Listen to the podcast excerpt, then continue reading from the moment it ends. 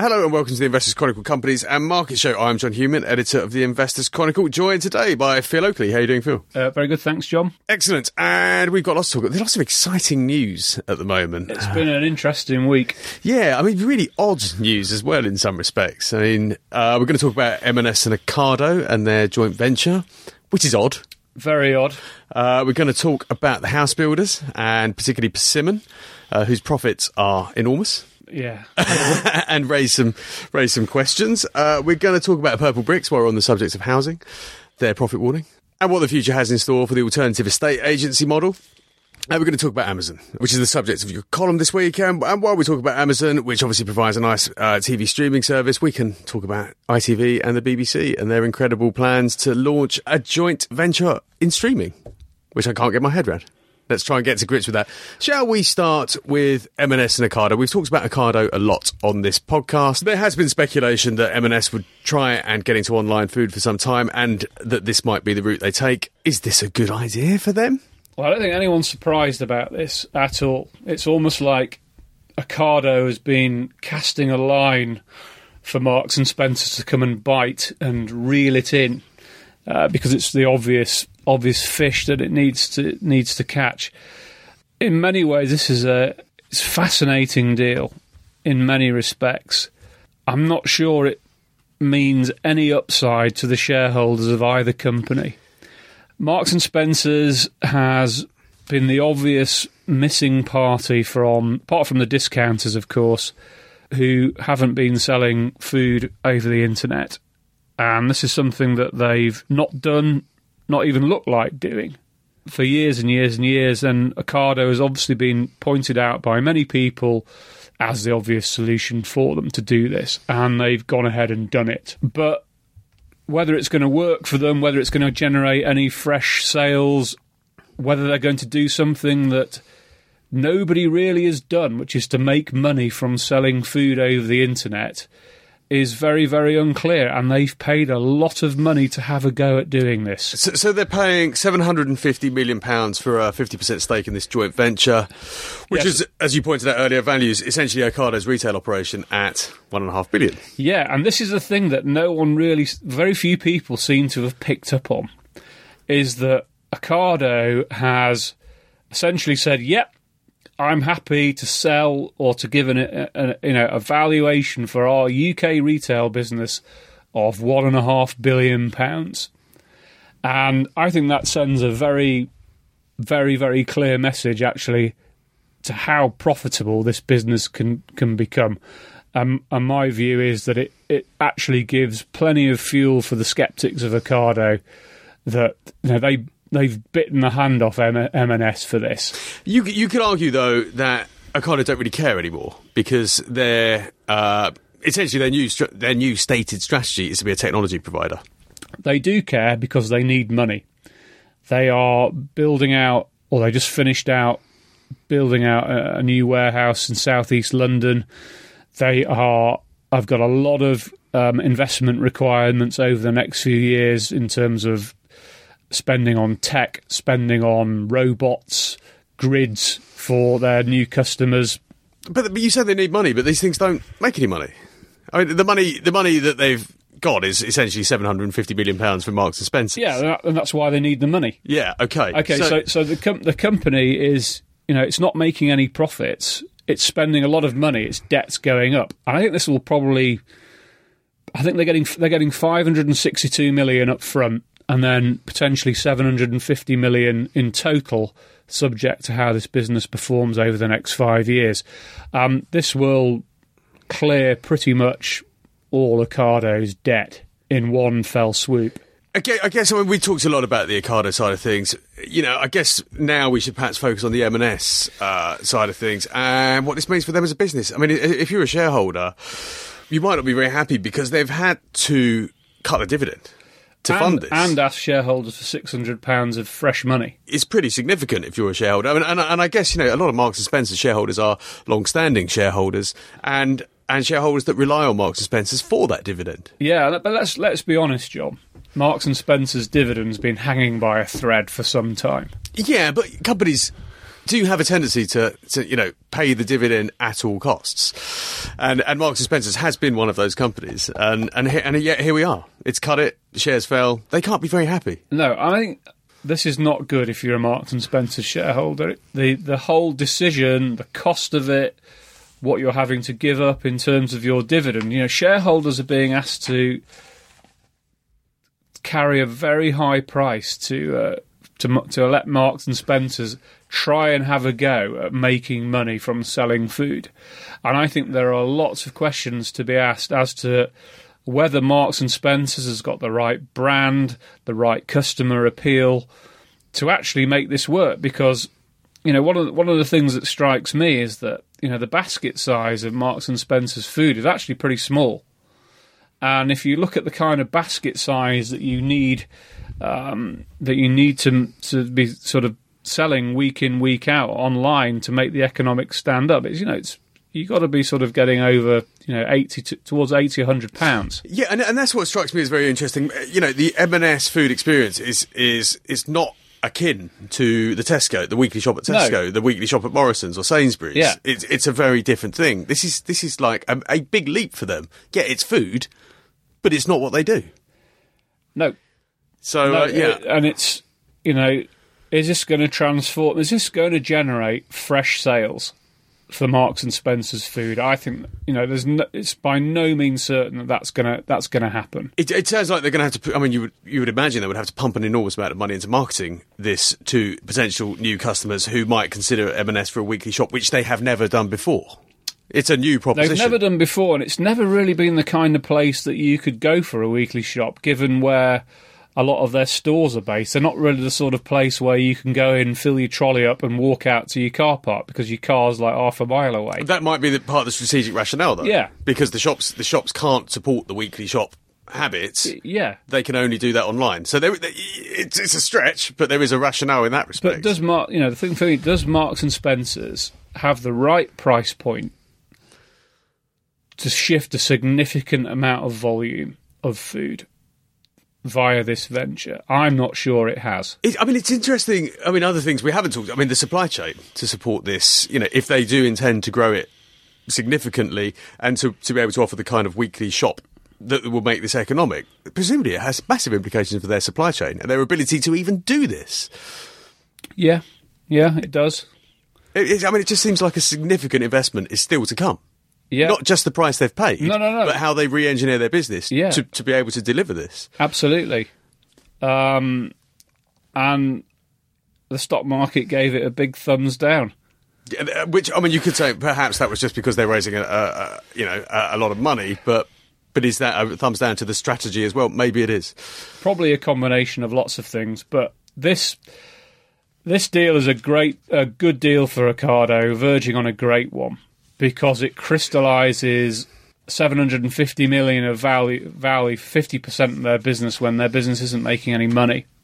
It also solves the issue with Waitrose supply um, because that agreement's coming to an end. First of March, isn't it? It's Yeah. just days away. So Marks and Spencers helps out Ocado by a clean swap of Waitrose supply for Marks and Spencers supply. Yeah. But one of the things that I'm sort of thinking is what happens to the actual pricing point of a weekly shop via Ocado now? Because yes, there may be price matching, but is Marks and Spencer's food or a basket or a selection of a basket of Marks and Spencer's food going to cost more than Waitrose, and therefore Ocado's offer to consumers actually becomes more expensive. I, I think it's very strange. I mean, Marks and Spencer's does not have the same uh, stock keeping unit range as as uh, as other supermarkets. No. It's, it's just a very different business. I'm I'm, I'm, I'm scratching my head here. It almost smacks of desperation from Marks and Spencer's, really. Yeah, absolutely. Um, let's let's move away from Marks and Spencers, who, uh, who we've also written about in the magazine, uh, as well as your Alpha newsletter this week. Harriet Russell has had a look at that. She's not convinced, unsurprisingly. Let's look at Persimmon, who uh, Jonas has covered this week. Who've had some quite spectacular results. The house builders, and I guess Persimmon are, are kind of the, the standard bearer of, of everything that you hate about about the current house building industry. Uh, Phil, Uh, yeah, I, I actually had a very interesting debate on Twitter about this over the weekend, and someone someone pointed out that that I hate house builders. I don't hate house builders. I just hate help to buy because I think it is a bizarre scheme that really hasn't done a lot of good unless you're a shareholder of a house building company. I guess, I guess, if you were a supporter of the Help to Buy scheme, maybe if even if you were in government making decisions around funding the Help to Buy scheme, you might argue that Help to Buy has has uh, allowed many first-time buyers to fulfil the dream of, of home ownership. Yeah, and what the government will also say is that the money they've pumped in to Help to Buy is actually currently sitting at a profit because that equity is worth a little bit more than what they put in from 2013 onwards. But it is a bizarre scheme that doesn't really deal with the main problem in the housing market. The problem in the housing market is lack of supply. This is a demand based policy by putting money in people's pockets. When you put money in people's pockets, prices tend to go up and that's exactly what's happened with with the housing market and also the new build market in particular because help to buy has been removed from the existing market uh, that was done in December 2016 and for one reason or another and I don't think the two are unrelated the the existing housing market is flat as a pancake. In fact it's probably nudging downwards. Yeah, and, and, and we're seeing evidence of that in the results of some of the estate agency businesses it, like Purplebricks. Exactly, but what's happening with the new build market is that you're still getting some house price inflation. Not a lot. I think it was one percent in uh, in Persimmon's numbers. Yeah, it's not a lot, but what's been what's been happening cumulatively over the last few years is that premium between a new build house and an equivalent existing house on the secondary market has been getting bigger. And that premium has been going into the pockets of the shareholders of building companies. You might have some angry people getting in touch with you about a claim like that, but, you, but your view, and, and it's something I, have I've also pointed out in my editorial this week.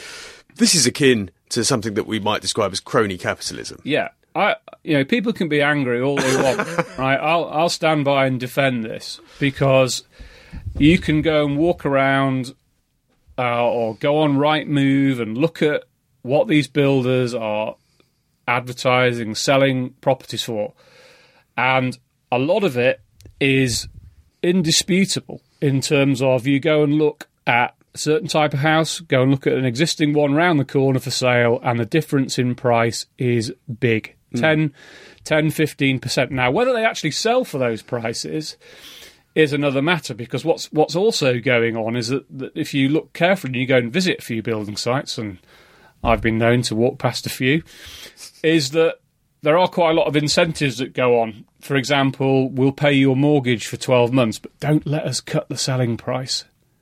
We'll pay your mortgage or we'll do some, some part exchange deal. Help to Buy, I think it's irrefutable that Help to Buy has increased prices.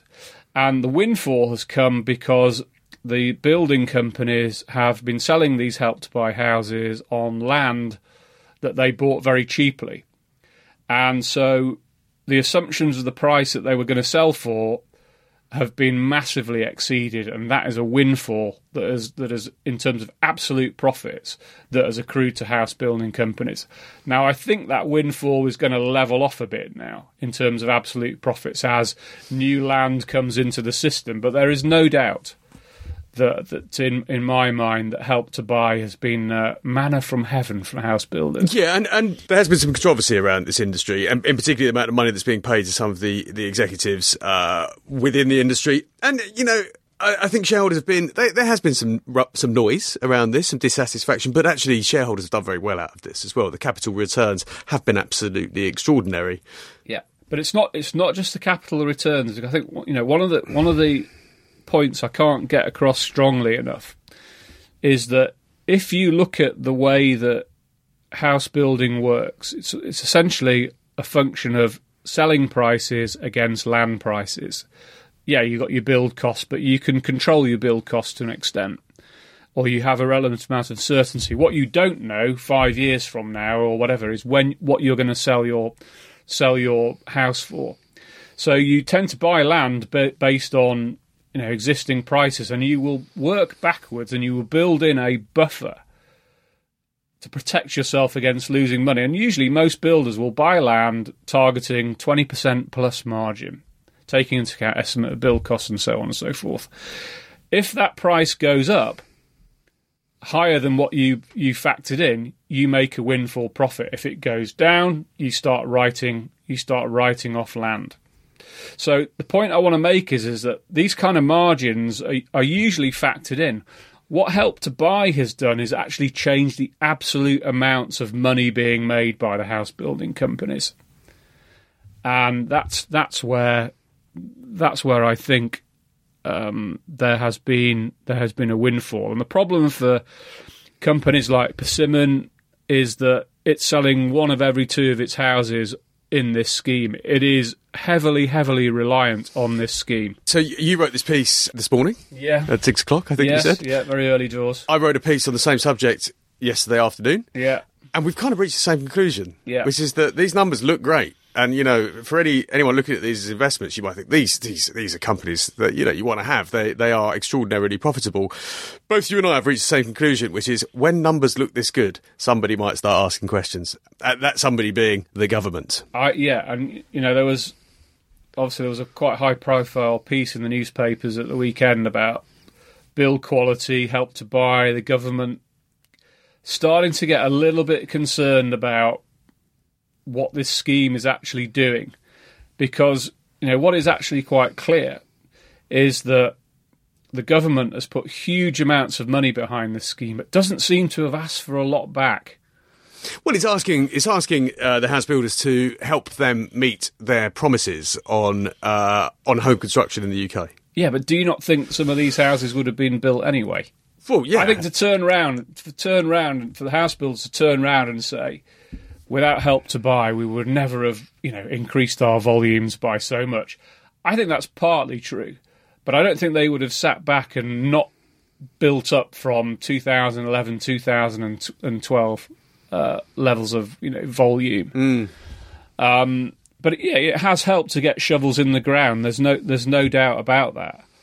I, I was quite surprised when they extended it in the way they did. Uh, I have to say. I mean, well, I, I, surprised and not surprised at the same time. Yeah, yeah. surprised because because there are even at that point, which when was that a year, year or so ago, there were questions being asked uh, Yeah. uh, as to whether this was absolutely necessary. But then at the same time, not surprised because it's kind of methadone for the for the housing industry now. It is, but it's not dealing with the issue. You know, if we the the issue is supply, and yes, I think over the last eighteen months, two years, if you look at the what the private builders have been delivering, yeah, there's been a an uptick in supply, which has been long overdue. But really, this doesn't doesn't get to the sort of three hundred thousand units that the government wants, and the only way you can't rely on the private builders to deliver it you need a different solution. And that's what Help to Buy isn't really addressing. It's partly addressing supply at a very high cost. But there is an argument to saying that Help to Buy at the moment hasn't cost the government a penny because the value of the equity pumped into the houses is not underwater. But that's sort of beside the point. What Help to Buy is doing it is shifting demand away from the existing house building market into the new build market at a very high price and also very high levels of debt, particularly for first time buyers.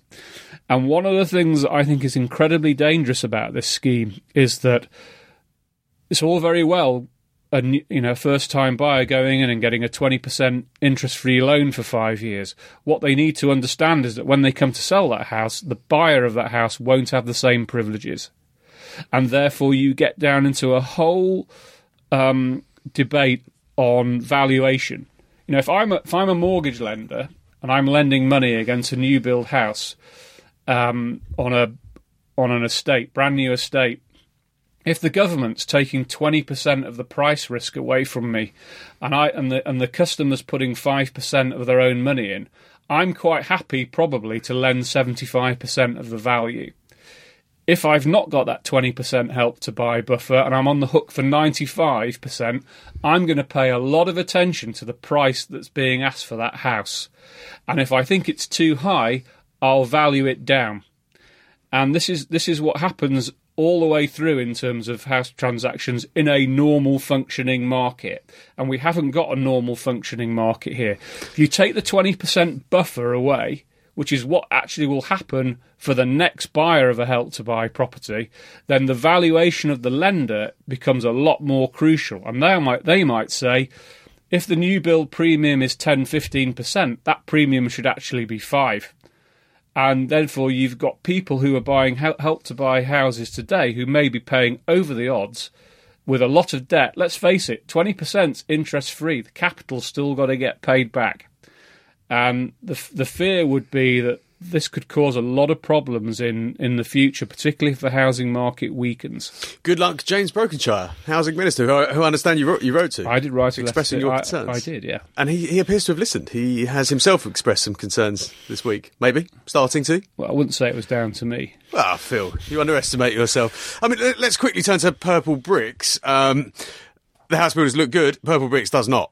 Um, is this a casualty of the, as you say, the, the, the, kind of weakness in the secondary market, or is this just the bad business that's that's no, being found out? I think the, the problem with Purplebricks was largely due to its um, American and Australian business, and its its expectations of the level of fees that it could get through have fallen well short.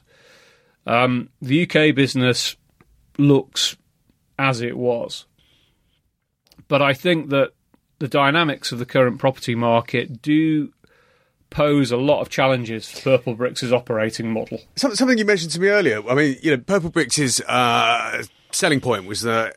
You know, rather than paying a percentage fee to a traditionalist high street estate agent, you're paying a flat fee. It could work out much cheaper for someone selling their home. But, but, but as you mentioned earlier, the the high street estate agents have been able to respond to this, which was always a big risk factor in this this model. Yeah, the, the risk factor is is that whilst the initial fee paid, the actual absolute level of fee paid looks cheap on the face of it.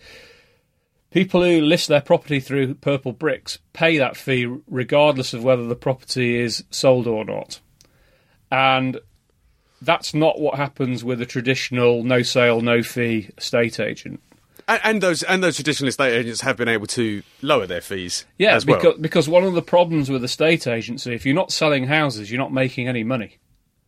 So, if you look at the, the secondary market, you look at the RICS, um, the regular RICS data, the Royal Institute of Chartered Surveyors data. You know, they're saying that supply is very very small, or it's it's it, and the market isn't moving. Houses houses are staying on the market for a lot longer than they were. Yeah, I, I mean, I, I, I, mean, I don't know how much you can read into this, but you know, looking at you know second-hand uh, home sales, you know, I look around my area, and I, you know, there, there doesn't appear to have been that much coming onto the market. No. But I, I, I don't know whether I'm imagining it. There seems to have been a spike. There's a lot more balls going up. Well, you tend to get that in February, March anyway. Oh, okay. You know, so a, natural, a natural sort of spring selling season. Yeah. Um, but if you're not selling, you're not making money. But if you're Purplebricks, you make the money as soon as it gets listed. Not seeing many Purplebricks boards, funny enough. Some people, did... a lot of people don't have boards though. Right. You know, a lot of people prefer not to sort of publicise on the street that their house is for sale. Yeah, it's quite. It's a sort of I understand that. Yeah, but you're trying to sell your house. I know, but it's. but I think they just don't want people knocking on their doors. Shy people, which is very strange in this day and age when everyone puts their entire lives on social media. But there you go. Yeah, but so th- this is this is an issue. I mean, you know, the critics of Purplebricks have always gone on and said, "Look, how many houses are you actually selling?" That was one thing that that started off. I think they have come out and said that now. Um, but you can bet you, you know bet your bottom dollar that traditional bricks and mortar estate agents are going to be pushing the message that if you list with us and your property doesn't sell, you don't pay us anything, or you might pay us a little bit of advertising. Which is a pretty strong message. Strong message in a weak market, yeah. Yeah, yeah, yeah. absolutely. So it's going to be interesting to see how that pans out. Yeah, indeed. Uh, you're not you're not convinced of the long term prospects of this business. I had experience of my my in laws were ran estate agencies for an estate agent for thirty years, and when they when they came to sell it, which was admittedly not at a great time, I think two thousand eight two thousand and nine, there were no buyers, and um, this was for a you know reasonably sized local estate agent in Cambridgeshire, and um, you know the. You know the price earnings ratio you put to an estate agency business is never going to be a big one. Yeah, it's like I used to remember there being lots of uh, sort of local travel agents in the old days. Don't see them anymore, do you? No. Same thing, I suppose. Let's talk quickly about your column, Amazon. Um, it's it's uh, it's a look at whether you know the case for buying Amazon shares. I think we can summarise that reasonably quickly. Go on then. They're expensive, yeah. Yeah.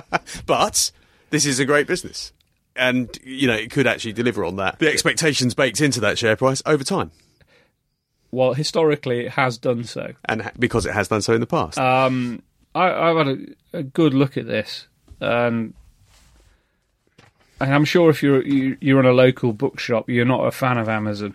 Um, Are there any local bookshops left? a few, One or not two. many, not Yeah. many. But you know, even if you are Ocado, you're probably looking over your shoulder at what Amazon does to you. Well, The- indeed. You know, there are lots of businesses that have been Amazonized, Amazonized, Amazonized. Amazonized. Yeah, we actually wrote a big feature about this uh, a while back. We called it the Amazon risk, and it was it Yeah. wasn't about booksellers and music sellers. No. It was about all these sort of ancillary industries that Amazon is, is fashion. fashion, uh, uh, you know, logistics. yeah, Uh, logistics being actually a, a, a very um, key key sector that, that Amazon is uh, really really making life very difficult for. Grocery retail. yeah. It's, it's uh, yeah. I mean, this is a powerful business. Cloud-based computing. Cloud-based computing, which is where it makes the bulk of its money. Yeah, this is this is a real. They they run the cloud-based computing business, Amazon Web Services, it's called. Very similar strategy to to the retail in that they offer very very compelling prices to businesses, and they grow through through volume. And this is this is a business that's making close to thirty percent margin now whereas Amazon in North America retail is making two and a half, and it's actually making the same absolute level of profit now as their as their North American business, and this is a key driver going forward of Amazon's margins. One of the big criticisms of Amazon has always been that it's got loads of sales but not a lot of profit, and it looks now as if that's starting to change, and that the margins now a lot of it down to Amazon Web Services, but also the, the if you look at the North American retail business, the margins are starting to tick up. There's a lot of investment gone into fulfillment, the supply chain that is driving a lot of cost efficiencies.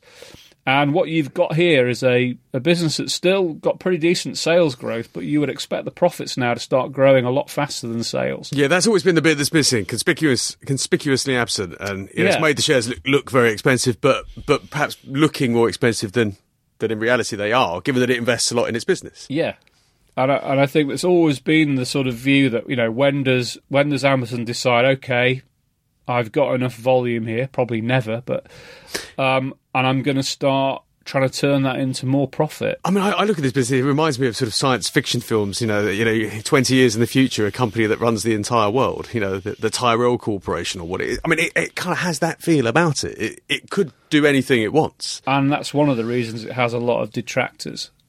because it could be to get too big. Yeah, it's it's it's like as consumers, you know, we all like a bargain. We all like we don't we don't want to pay too much for stuff, but then there's always the bit that eventually comes along. Think, okay, yeah, it's great, I can get it cheap, but I don't really want to see the local shop go bust. And that's always a sort of mindset that starts with Amazon. You think, yeah, I like it. I can't deny it's brilliant, but what am I doing if I keep on buying from it? Having said that, I mean things like uh, the the marketplace. You know that it doesn't sell directly everything that that is sold through its platform. So you know, marketplace is supporting small businesses, arguably. Um, That's not what the EU thinks. Well, the EU never likes big technology, American like technology Google, businesses. never does it? like, no, it, like, it doesn't like uh, Is that because it doesn't have any big technology businesses? Amazon and uh, sorry Google and Microsoft. But no. No. I mean marketplace is being investigated by the European Commission at the moment. On, on what basis? Um, the basis that um, it's not a level playing field, that perhaps Amazon uses the data through marketplace sales to help its own business, and that also in terms of search, the uh, the uh, the Amazon website perhaps favours Amazon products over marketplace. Well, of course it does. But I'm not convinced that's true. Well, no, it does because it puts it's put. You know, when you search for a book, its product comes first, but it's quite easy to see the alternative places to buy it. Exactly, and often it will say, "I'm not, you know, I'm not here And- to defend Amazon, but it will say you can get this cheaper through other sellers. Click on this link." Absolutely, which I do a lot. So, so But not you might have to wait a bit longer for it to be delivered, but um, this this is quite normal. I don't I don't know what will happen, but it's quite normal when you get businesses that start off small and then become very very big, very very dominant. That someone will say, "Oh, we've got to stop this." Yeah, I, uh, and, and and they are aggressive. There's no doubt about that. I, I recently read a book by uh, uh, the FT's. Uh, under undercover economist, a guy called Tim Harford. He wrote a book called Messy. Yeah. And actually, the story of Amazon is features quite prominently in that book. It's messy. It's aggressive. It kind of breaks things and rebuilds them, and But it- breaks things and rebuilds them. Yeah. I, kind of like it. Yeah, you you got to admire it because you know it innovates, it innovates, and it's very very customer focused, and you know there's lots of lessons for lots of businesses out there in terms of the attention that Amazon. Amazon, in lots of ways, is giving the customer what it wants. Yeah, I, I guess one of the, the, the potential worries is that having broken every other business out there and you know cemented its dominance in a particular marketplace, it can then charge what it likes. So yes, it gives the customer what they want, but it can charge what it likes for it. Potentially, yeah. That's and that's that is always the nagging worry about any business that can become too dominant. Yeah, absolutely. But Um, you see, but you see, the thing is, is that you know Amazon is spending loads of money to effectively give it a big competitive advantage. You know, it's investing huge amounts in its warehouses, logistics, it's leasing fleets of planes. It's getting rid of third-party logistics suppliers. It's driving down the cost of delivery, and it has huge amounts of volume and growing amounts of volume to support that investment and make that investment pay off. Now, if you're a competitor to that, how on earth do you compete with that? well, you don't. Quite, But is that unfair? no? Because they haven't done this through through mon- monopolistic practices. No. they've done this through They've done it- aggressive business practices. But there's nothing monopolistic about that. I think you can sum it up saying that they look at places where there's fat vol- fat margins and lots of business, lots of volume, and say, right, I'll have a go at that. Yeah, no, absolutely. I, I, I, I, yeah, I, I'm struggling. I struggle in my mind to, to, to really get to grips with what I think about Amazon as a company, or, or indeed as an investment. But, but I think you know there's a little bit of doubt at the moment on terms of how the numbers are going to play out. There's issues in India. Um, some concern that eventually this business and it will have to have to slow down. And and you look at the forecasts that analysts have got out there, and they do look certainly on the top, even on the top line. I can I can buy the buy the rationale for margin expansion. Still look pretty bullish. yeah, Um, now, if, I mean, my, my view and my conclusion at the end of this was that if, if those are deliverable, then in three years' time at the current share price, Amazon's on a P of 28, which is still high. But if you were holding the shares for three years, would you lose money from today? I don't know. yeah. We don't know, but But- it's an interesting. It's an interesting one. I think. Yeah. Uh, I, I guess even if you're just invested in some of the areas where Amazon is starting to, to explore, it's it's definitely worth a read. This it's it's a, it's an extraordinary business. It is. Um, a- and another aspect of the business which we haven't talked about is the, the Prime service, and particularly the uh, music and video streaming service. The video streaming service, in particular, is is interesting in the context of news we've had this week uh, from uh, ITV and the BBC uh, that they are to launch a uh, streaming service of their own. uh, a joint venture called BritBox, which they already sell overseas, don't they? They've sold overseas in North America, and they it's done quite well, I think. Half a million subscribers. Yeah, yeah, it's that's that's not bad, but if you live in America, you you know you can't really get get them. So I can understand why a few people might have bought it. Yeah, absolutely. Why would anyone in the UK buy this thing? This is what I'm struck. Dom over in the control room shaking his head. I struggle with this. I pay a license fee uh, I- to watch the BBC. I don't pay anything to watch ITV because it's funded by ads. Yeah. What, what am I buying? What, what are they selling? What am I? What am I buying? And why would I buy it? Uh, they've got an extensive back catalogue. Which you can't get anywhere at the moment. Yeah, or you can buy DVDs or, Which- or box Like sets. my Reggie Perrin box yes, set. yeah, you're Reggie Perrin. but there's no doubt this is this has been the bull case all along that that both these companies have extensive back catalogues and existing production of new programs that fit quite nicely into a into a streaming service. Okay, so let me get my head around this. This is not a replacement for the iPlayer, which is I essentially. don't know. So we don't know enough about this. So. Uh, you know, it could. You know, this is this is one of the key unknowns. You know, what does the BBC do with the iPlayer? The BBC has tried to put more content onto the iPlayer, it, and it and doesn't keep- Ofcom, Ofcom has turned around and say, no, you can't do that. That's unfair to commercial broadcasters like ITV and Channel Four. And we, I, I, gee, I have to say, so on that subject, uh, you know, there are things that the BBC produces and puts on the iPlayer and that I want to watch that that I forget about, and by the time I go back there, it's gone. And you know, it might be unfair to, to ITV, but I pay my license fee, and I would like to watch that. yeah, And and and to, you know, I find the idea that I'm going to have to pay another five pounds a month or whatever it is, so that I can watch those things that, that have been taken off the iPlayer that I've already paid for. I, I, I'm struggling to get my head around and there are lots of people who have the same view.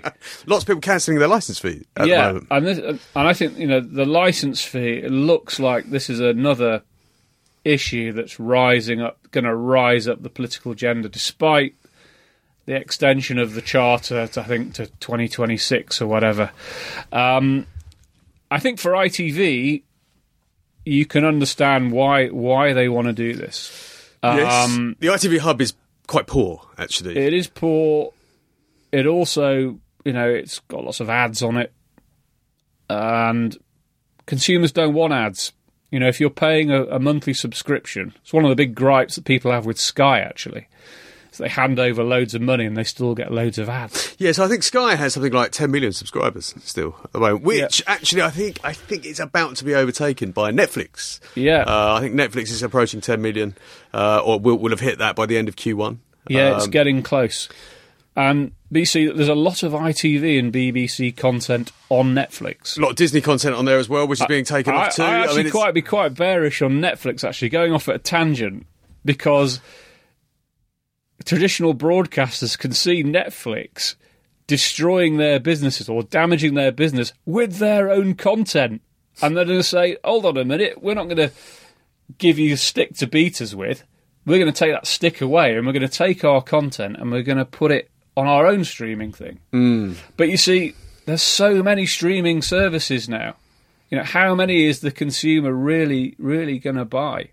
And you know, what is the actual monetary value of certainly for ITV? We can let's park the license fee debate for somewhere else. yeah, there, there are plenty of angry people on the Yeah. uh, on the internet who for, talk about that. but for regularly. ITV, ITV is you know getting about 1.7, 1.8 billion pounds a year from TV advertising. It's a very, very the broadcasting business has a essentially a fixed cost base, and therefore the movement year to year of ad revenue has a big impact on the direction of its profits. And in a recession, it gets hammered.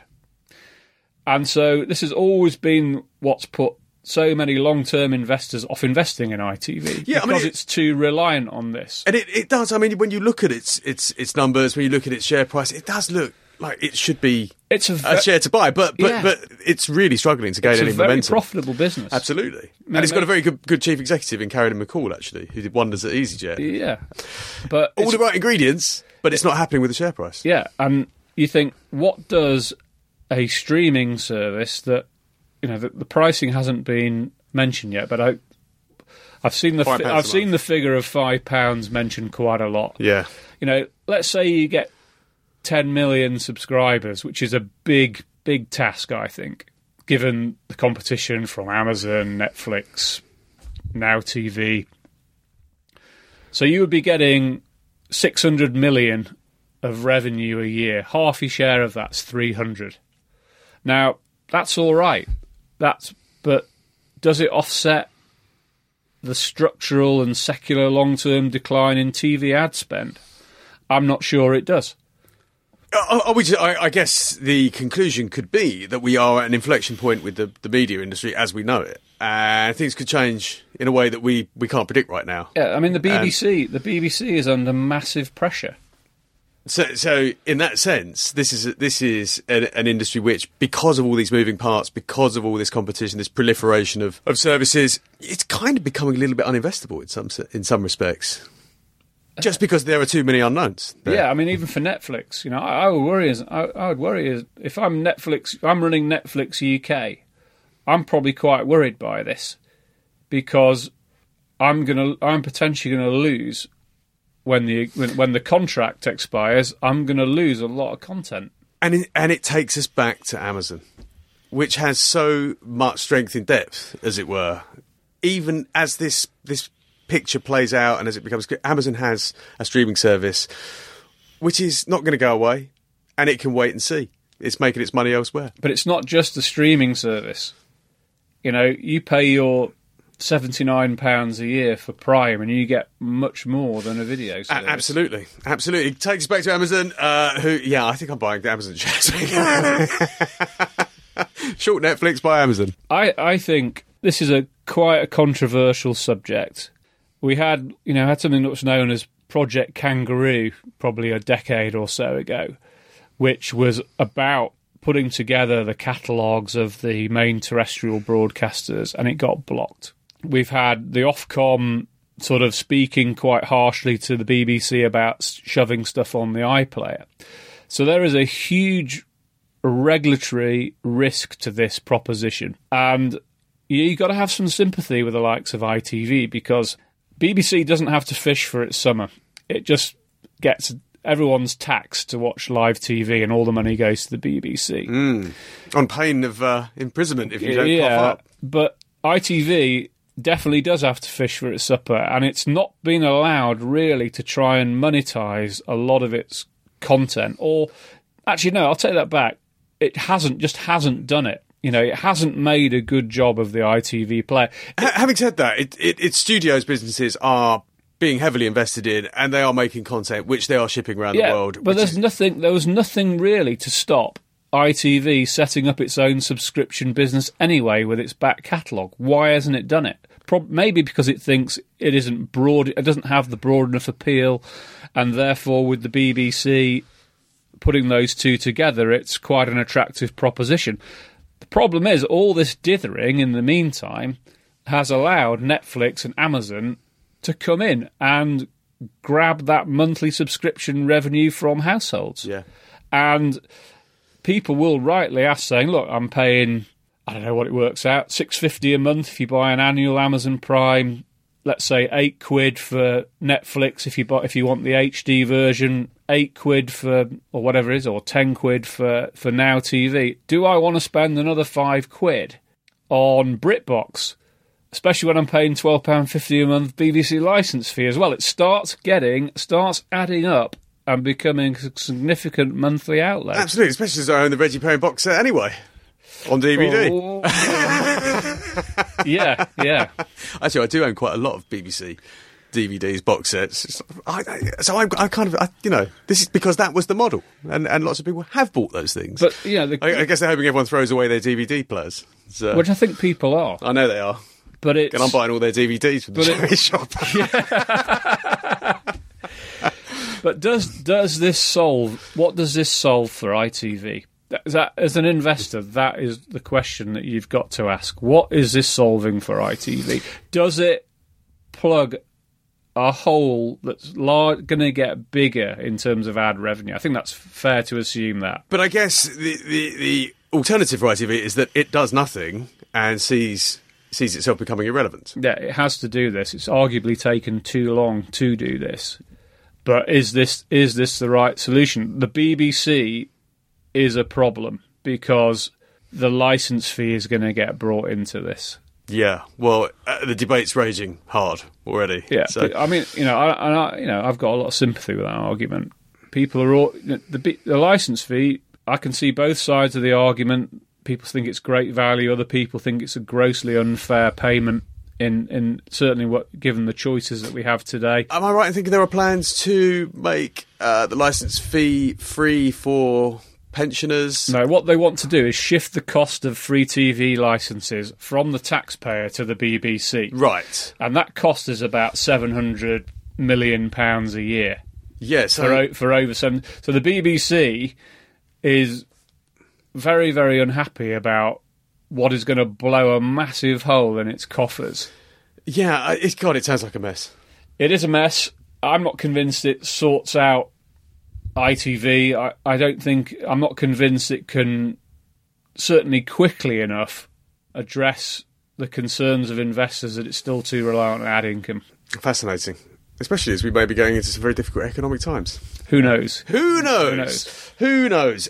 Anyway, thank you very much, Phil. That's that's a very wide-ranging debate there. Um, just to talk you through what else we've got in this week's issue, it's actually our ISA special week uh, as we're coming up to that time of year. 50 super ISA ideas. Um, it's a supplement with 50 ISA ideas in it from uh, shares to funds to ETFs uh, and investment trusts and some practical advice on how to actually buy these things and include them within your portfolios. Feature wise, apart from that, uh, Philip Ryland's had a look at debt and how companies should be assessed on, on the debt that they hold, in particular, the rate at which they grow their debt. Um, lots in the uh, results section this week. We're getting to that, that time of year where uh, companies start um, releasing their numbers. And lots going on. Um, one notable result this week is Metro Bank, which has had a pretty bit of a shocker uh, lately. But yeah, lots more apart from that. And lots of the news section, including some of the things we've discussed in this podcast. Thank you very much for listening. Thank you again, Phil. Get to your nearest newsagent, pick up the magazine, 50 Super ISA Ideas, how to get the most from your 2019 tax free allowance, or uh, pop onto the website and subscribe. Speak soon. When you make decisions for your company, you look for the no brainers. And if you have a lot of mailing to do, stamps.com is the ultimate no brainer. It streamlines your processes to make your business more efficient, which makes you less busy. Mail checks, invoices, legal documents, and everything you need to keep your business running with stamps.com. Seamlessly connect with every major marketplace and shopping cart. Schedule package pickups and see your cheapest and fastest shipping options from different carriers with rates up to 89% off USPS and UPS rates. And with the stamps.com mobile app, you can take care of mailing and shipping wherever you are. Make the same no-brainer decision as over 1 million other businesses with stamps.com. Sign up with code program for a 4-week trial plus free postage and a free digital scale. No long-term commitments or contracts. That's stamps.com. Code program.